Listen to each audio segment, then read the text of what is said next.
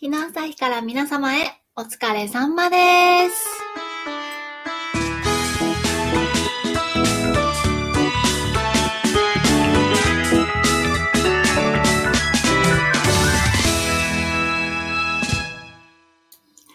はい、えー皆さんこんばんは。日の朝日です。えー第6回目の配信です。今日はすっごく寒かったですよね。あの、全国的に11月並みの寒さだったみたいで、北海道ではなんと初雪が観測されたっていうことで、ね、東京は夕方まで雨も降っていたので、より寒く感じて、ね、私は今年初のセーターを着ました。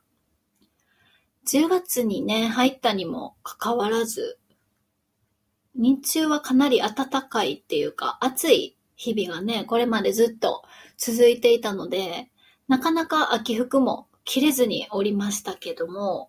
今日はね、今年初めて秋らしい服を着ました。で、秋らしい服を着て、どこに出かけていたかというと、なんと、オードリーさんの、えー、11ネタライブに行っておりましたねえ、もう、若林、春日っていう感じで、もうほんと寒さも吹き飛びますっていう感じで、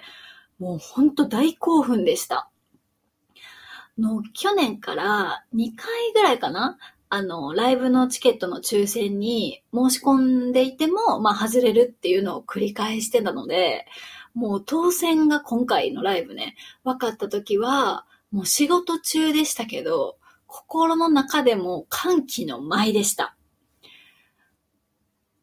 正直、私はそんなにこう、オードリーさんのファン歴が長いわけではなくて、まあ、もちろん、あの、存在は、えっ、と、昔から知っておりましたが、あの、去年の春ぐらいからかなあの、オールナイトニッポン、ラジオですね。それを聞くようになって、まあ、そこからお二人が出ている番組だったり、あの、過去のね、2008年の M1 グランプリも見返したりとかして、まあ、どんどん好きになっていったっていう感じでして、なんかあの、過去のラジオとかも聞き返したりとかしていて、その若林さんの若い頃の、その絶対に売れてやるんだっていう執念を感じる話だったりとか、あと奥さんとのエピソードがめちゃめちゃ面白くて、あの、グランピングにまつわるこうエピソードトークがあるんですけど、まあ、詳細はね、控えますけど、ほんとこういう若林さんみたいな人いるよなっていう、まあ、それがうざーって思うんですけど、まあでも、それが人間味があってめちゃめちゃ面白かったりとか、あと、春日さんが少し前、ラジオで話されてたんですけど、その春日さんって、東大受験だったり、エアロビだったり、その番組でいろいろな企画に挑戦されてるっていう、そういう企画に出演されてることが多いじゃないですか。で、そういった仕事を乗り切る時の、こう、姿勢みたいな、そう、心構えみたいなのをお話しされてて、で、それが、その、悲しいとか辛いとかのマイナスの感情だけじゃなくて、もう楽しいって言ったプラスの感情も、その全く抱かないようにして、いやもうやれって言われてから、やれって言われたから、こう、今日は練習に来てます、みたいな感じで、もう淡々とその練習に行って、淡々とその仕事をこなすって、それがその、そういう企画をするときの心構えだみたいなことをお話しされていて、なんかね、それにすごく共感したりとかして、お二人ともすごいあったかくて、まあ、人間味がいい意味ですごくあって、ね、それがちょっとうざくて、でも面白いっていう感じで、まあ、すごく好きで、で、今回のライブは、他にも、ザ・ギースさん、タイガさん、ティモンディさん、ラブレターズさん、ルシファー吉岡さんもご出演ということで、まあ、オードリーだけじゃなくて、あの、他の多くの芸人さんのネタが生で見れるっていうことで、もうこの一週間は、これだけを楽しみに、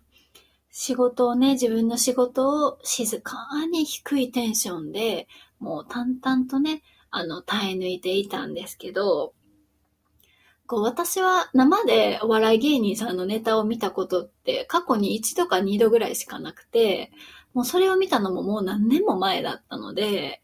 こう、テレビで見るのもいいですけど、やっぱ生で実際に自分がいる同じ空間で芸人の